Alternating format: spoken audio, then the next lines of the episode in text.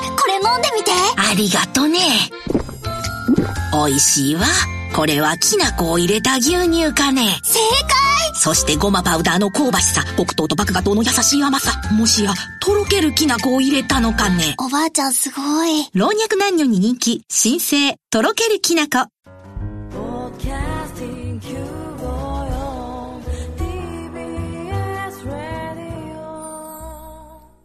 ラジオ、ポッドキャスティングをお聞きの皆さん、こんにちは。安住紳一郎の日曜天国、アシスタントディレクターの刈谷陽子です。日天のポッドキャスティング、今日は362回目です。日曜朝10時からの本放送と合わせて、ぜひお楽しみください。それでは8月24日放送分、安住紳一郎の日曜天国、メッセージコーナーをお聞きください。さて今日のメッセージテーマはこちらです。最近ショックだったこと。いつもいただいています。大和市の牛丸さん。60歳男性の方ありがとうございます。ありがとうございま最す。近ショックだったこと。はい。最近ショックだったことは土曜日の昼に突然一人娘35歳が歯が痛いと言い出したことです。はい。これは本当にショックでしたなぜなら父親の私が歯医者だからです。しかし開業医ではないので仕事場は遠く閉まっていてどうしようもありません。結局は電話帳で土曜もやっている歯医者を探して一応ネット検索しホームページを見てここならいいかと思う近くの歯医者に急遽電話して歯が突然痛いんですけど見てもらえませんか？と私が頼んだのです。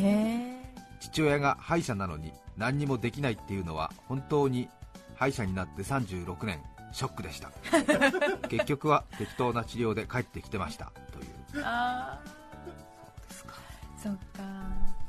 どうにもならないんですね。意外と。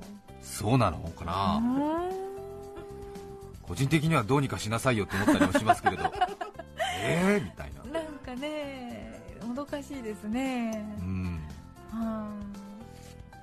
大和市の牛丸さんあ。ね久米さんの番組でも最近読まれてましたが。歯医者さんなんですよそうねなんですよね。いつも直筆でね。はいはい。確か何かどこかの施設に入っている診療所でうん。歯科医をされてらっしゃる方なんですねへそうですねえ。えそうですかね家族がね歯が痛いって言ってしかも一人娘でね。土曜日ということで、えうん。お父さんいいとこ見せたいですよね。ーいいとこ見せたいっていうかむしろもうそこしかないだろうっていう話ですからね お父さんねちょっとうん勤務医なのではい。あの椅子がないとってこと？道具とかね？いやまあ多分道具が必要なんでしょうねね？やそりゃそうだと思いますよね、はいうんええはい。でもどうにもならないんだねね応急処置的なこともできないえ。そうのかしらなんですね。そうか。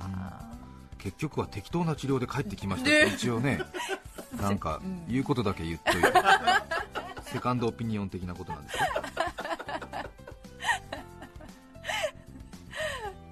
ね。まあでもそうなんだろうね。道具がないとダメなんだろうねきっとね。横浜市港南区薫さん45歳男性の方。ありがとうございます。ありがとうございます。最近ショックだったこと。先日の休みの日に実家のそばの駐車場で洗車をしていると、はい。その前を通る一人の女性ご近所さんかなと思い気さくな感じで「こんにちは」と挨拶しました。相手の女性も「暑い中大変ですね」と社交辞令なやり取り。見かけない女性だけど最近近所に越してこられた方なのかなぐらいに思い洗車を終え家に戻るとさっきの女性が家の中でくつろいでいました。え？弟の嫁でした1年に1度か2度会うか会わないかの間柄なのですがえ弟の嫁の顔を全く覚えていなかった自分に驚きました。えそしてまた弟の嫁も自分の顔を全く覚えていないことがショックでした。お互いにダメージを受けてしまい いたたまれなくなり自分が家を出まして弟の嫁が確実に帰宅しただろうと思える時間に帰宅するという気の配りようでせっかくの休みを無駄に過ごしてしまいました当然のことですが未だに一度たりともお兄さんと呼ばれたことはありません。何かショックです。義理とはいえあの人は私の人生初の妹ではないんでしょうか。いいえ弟の嫁は妹ではないですね。弟の嫁は弟の嫁というジャンルの生き物です。45歳カオルさん。うん。か義理の妹さんなんですけどねね。お互いに顔を認識していないと義理の兄の顔ちょっと分かんなかったかうん。お嫁さんも。ちょっとねわからないかもしれません。でも1年に1度か2度会ってますからね。そうですね。まあ、ショック、まあ、特にねお兄さんの方がショックかもしれませんね。そうですね。一日外出してお疲れ様でした。そうですね。なんか気まずいい感じだったんでしょうね。そうですね。う鴻巣市のヒメルテアさん42歳男性の方ありがとうございます。もうかれこれ10年くらいやっているでしょうか。ジャムを入れるような小さな瓶に小銭をチャリチャリ入れています。いいですね貯金箱ですね。銀行に持って行って入金するほどでもない金額をそこに入れ後日ちょっと小銭が足りないなと感じた時にそこから取り出し財布に補充するという感じで使っています。ほうほう。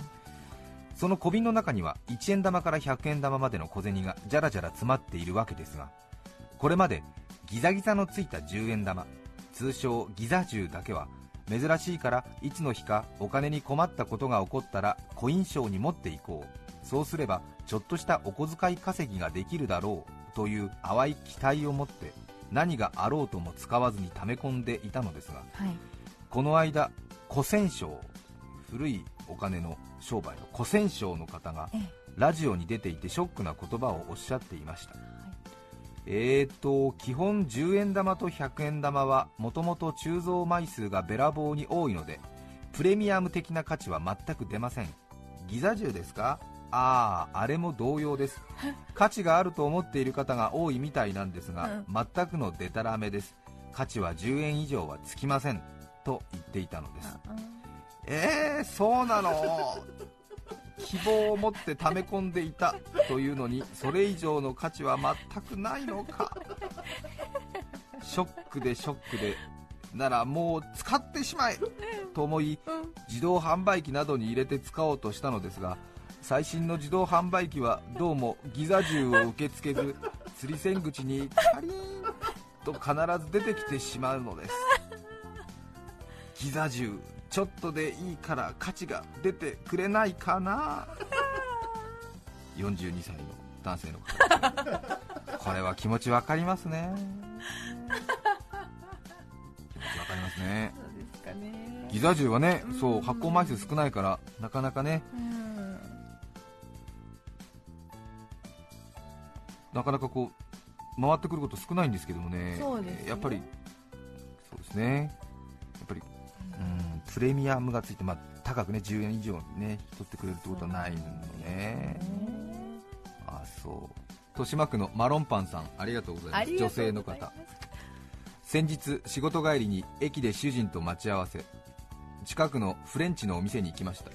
歩いている時主人が私の顔を見てあのさ顔になんか絵の具がついているよというのでえどこどこと聞いたら私の顎を指さしました。はい何色の絵の具よと聞いたら茶色いっぽいというのでムッとしました。私は顎のその位置に薄い大きなあざがあります。とてもコンプレックスです。絵の具じゃないよあざだよこれは。そっかごめんごめん。20年も夫婦をしていて妻の顎のあざに気づかないなんてどうかしています。気を取り直してレストランに行き美味しいご飯を食べながら奮発し、高いワインをオーダーしました。はい。いい夜でした帰ってマンションのエレベーターに乗ったら大きい鏡に映った自分の顔を見て、はい。キャーと言ってしまいました。顎にべったり本当に茶色い絵の具がついていました。これどう見ても絵の具じゃん。バカバカバカひどいよ。だから言ったんだよ。こんな顔でソムリエからワインを注がれくるくる回してうん大丈夫ねなんて微笑んでいたのかと思うとショックですソムリエはあなたこそ大丈夫なのかと思っていたはずです。主人のことが信用できないというのもあります。もっと言ってくれればいいのにっていうことですよね。そうね。いやあざじゃなくて本当に茶色い絵の具がついてると思うよとはね言えなかったんでしょう言えなかったんねでしょうね。はあみたいな。自信を持って言われたかこれら私のあざですけど はあみたいな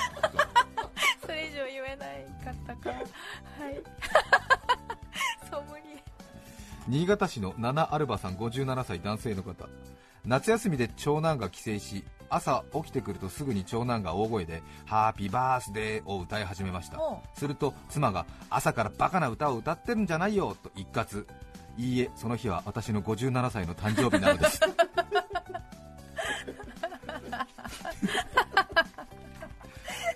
これはショックだね。そうですねね長男が。ね。ね。え いい子だね。ねハッピーバースデーっていう父さんの誕生日だよねみたいな感じでね。この暑いのにみたいね2階の階段から降りてくるみたいなね。な朝から。いいですよね。朝から何バカな歌歌ってんのみたいな。えーっとみたいな。ちょっと言いづらいんですけどみたいな。僕実は。私の誕生日なんですよ皆さんっていう。辛い横浜市中区おっさんピーターパンさん28歳男性の方ありがとうございます。私は結婚生活がちょうど1年経ったばかりの新婚です。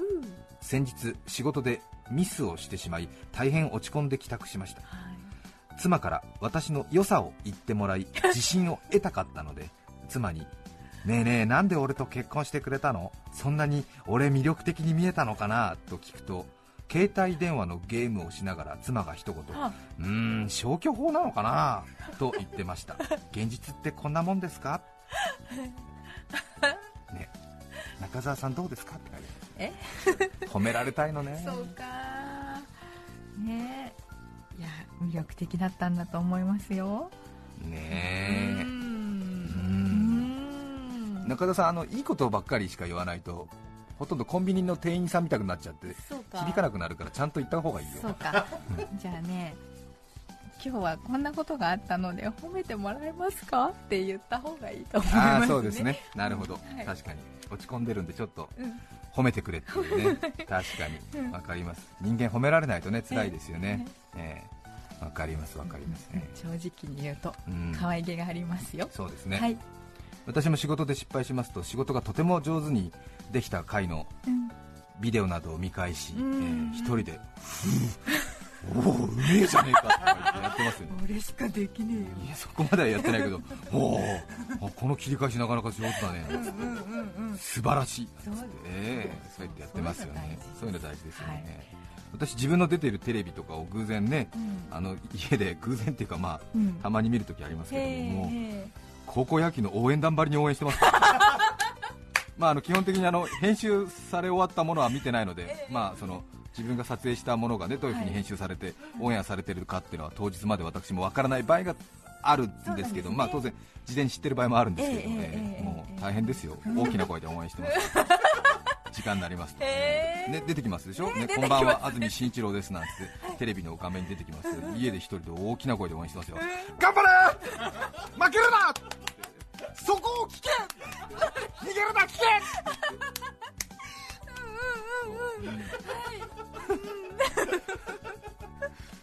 ものすごい大きな声でね応援してるん。ですよ、私も、ええそうですようん。そうなん。ですよ、うん。ちょっと空気が悪くなったぞ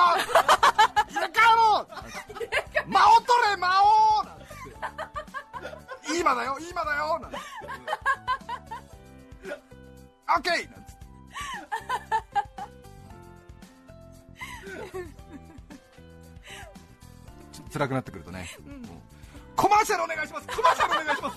コマーシャルお願いします。なんて言って？どうか一つどうか一つコマーシャル。なんつってます？よ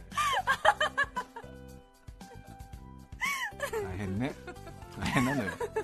戦ってるの。戦ってるって戦ってるわけじゃないですね。でもねそんな気持ちになるんですよ。そうですよね。あのね、はい。そう自分がやったこととはいえですけどそうねですよ。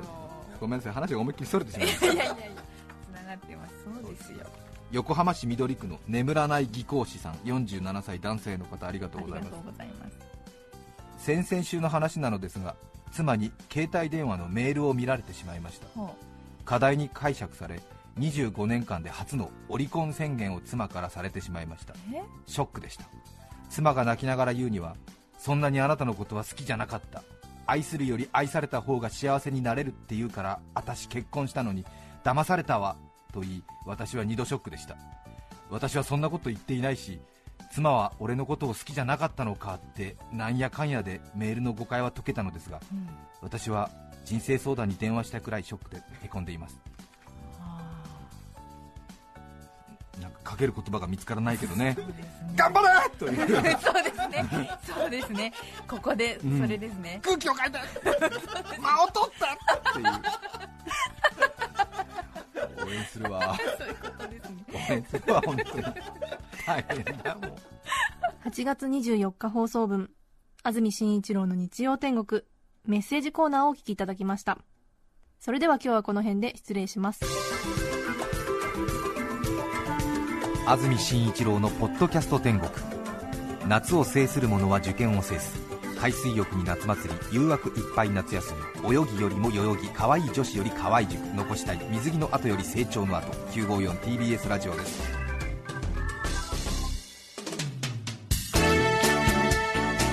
さて、来週8月31日の安住紳一郎の日曜天国、メッセージテーマは、プレゼントの思い出。ゲストは作家で伝統文化評論家、岩下久文さんです。それでは来週も日曜朝10時、TBS ラジオ954でお会いしましょう。さようなら。安住紳一郎の「ポッドキャスト天国」これはあくまで試供品皆まで語れぬポッドキャストぜひ本放送を聞きなされ TBS ラジオ954